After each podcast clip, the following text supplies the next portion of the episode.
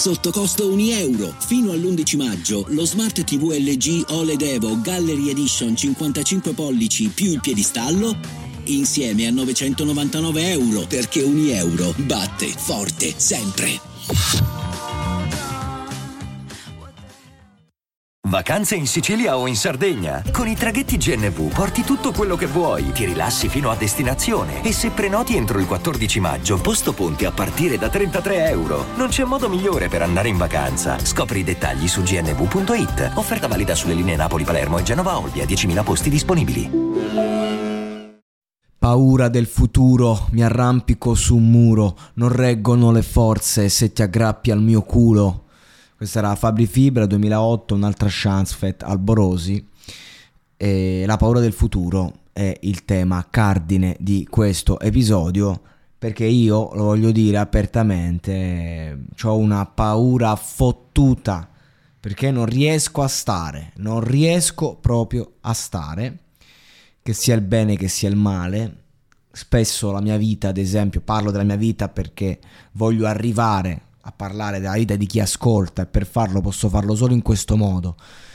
Mm, io non so se avete notato che già la situazione era complessa, no? Insomma, non, prima del 2019-2020, ult- negli ultimi anni la situazione si è un po' aggravata, nel senso che eh, siamo tutti quanti alla ricerca, in movimento non riusciamo a stare, cioè le grandi paure cardine come appunto la paura del futuro a lungo, a lungo eh, insomma, di lunga data, quindi no, paura della vecchiaia, paura della morte, paura ehm, de, de, del lavoro, che ne so, queste sono le classiche paure che ogni uomo ha ed è giusto che ce l'abbia, sono sacrosante perché attraverso queste paure riesce a, a studiarsi, a scoprirsi, eccetera, eccetera, eccetera. Eh, in sottofondo sentite la città che va, che viene, questa rapidità. Io ad oggi le mie paure del futuro sono proprio anche relative a agosto. Che cazzo mi invento ad agosto? Che cazzo mi invento domani proprio? Cosa mi, mi sono inventato ieri? C'è proprio una sfiducia quasi verso me stesso per quanto mi riguarda, come se non vivessi da quasi 30 anni, andando sempre avanti. E, ehm, e, c'è questa difficoltà. Poi l'unica soluzione è iniziare a fare una cosa alla volta, ripartendo proprio dal che devo fare, devo lavare i piatti, ripartiamo da lì. Sembra tutto inutile, tutto tutto futile appunto. Eh, io tra l'altro ultimamente no, mi sono iniziato a rioccupare di teatro. Una delle cose che più mi fa soffrire è il fatto che il teatro va in scena una volta um, è quella la sera ed è unica. Eh, e se la provi a riprendere non è la stessa cosa no? a differenza del cinema.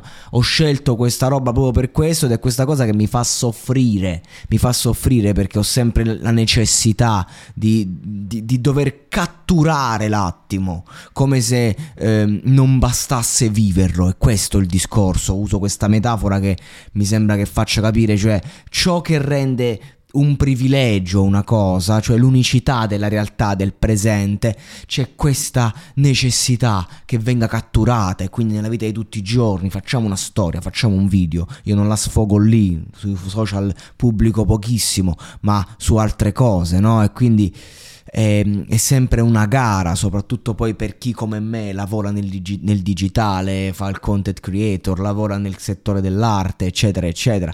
C'è sempre una gara, cioè ehm, io magari vorrei pubblicare, non lo so, un qualcosa che qualitativamente vale eh, più di ogni altra cosa che ho fatto nella vita, ma proprio per questo motivo, proprio perché ciò che porta è un, è un messaggio che cioè, nel senso, una volta ho, ho letto alcuni titoli del monologato che era un periodo che non stavo parlando di musica, ma stavo parlando di roba sociale, a un amico, eh, tra l'altro un amico intenso, una, non una persona, diciamo, futile, no? di quelle persone che gli piace approfondire, allora gli ho iniziato a leggere i titoli, so, allontanarsi dai genitori, sentirsi un fallito a 18 anni, eh, paura del futuro, sarebbe questa per esempio, no? E, e lui dice, micchia figlio...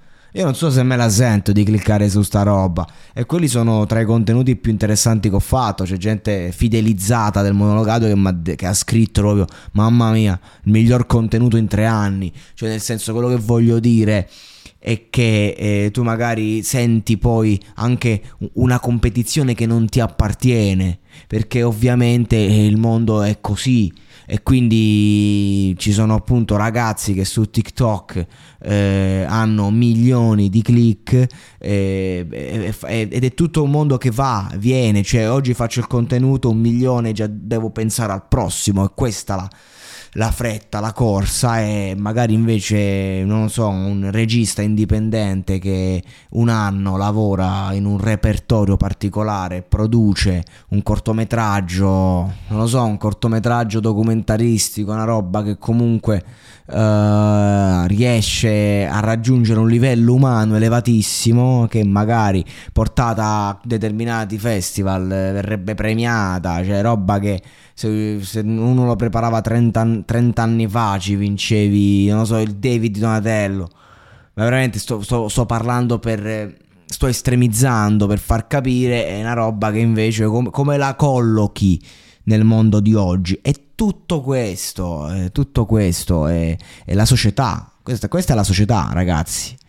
E, e, e noi siamo, siamo quelli che la vivono e, e, non so, un mio amico che lavora con i bambini mi ha detto ci sono ragazzini di 12 anni che siccome gli togliamo il cellulare qui in questa colonia eh, si rifiutano di fare qualunque cosa. Perché? Perché noi vogliamo stare su Instagram e TikTok, cheat, una grande presa di posizione. Cioè questa cosa che ci togli questo, io non faccio un cazzo.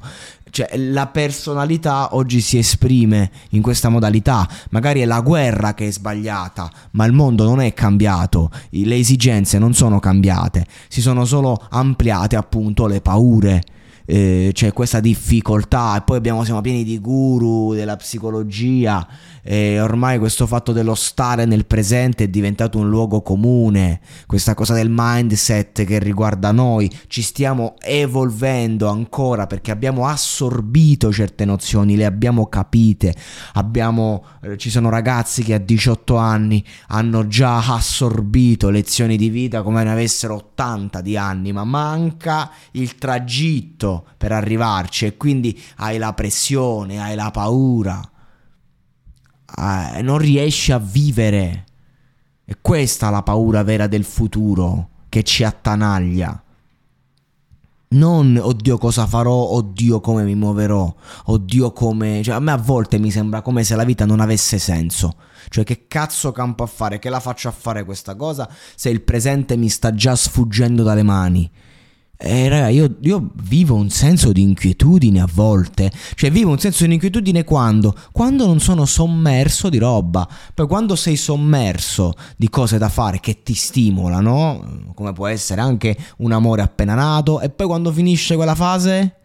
Dove si va? Come può essere una cosa, un lavoro, un'opportunità importante, ok? E quando ti ci abitui, un ragazzo magari si laurea massimo dei voti, va, va, a fare i primi tre anni, che sono dei mezzi stage in attività super importanti, stai quei tre anni a lavorare 14 ore al giorno, soffri come un cane, vuoi solo stare da solo, poi finalmente ti fermi un attimo e dopo tre anni sei da solo finalmente, fai conti con te stesso e ti rendi conto che era meglio lavorare 14 ore al giorno perché, perché almeno non, non, non avevi il pensiero incessante che comunque nulla ha senso perché morirai e non hai nemmeno il tempo di interrogarti su una spiritualità, eccetera, eccetera, perché devi stare nella realtà. È dura, è durissima, cazzo, ragazzi, è dura. Io sono contento comunque di esprimermi in determinate forme, tra cui il podcast, che comunque sono qui, parlo, posso parlare per 10, 5, 200 minuti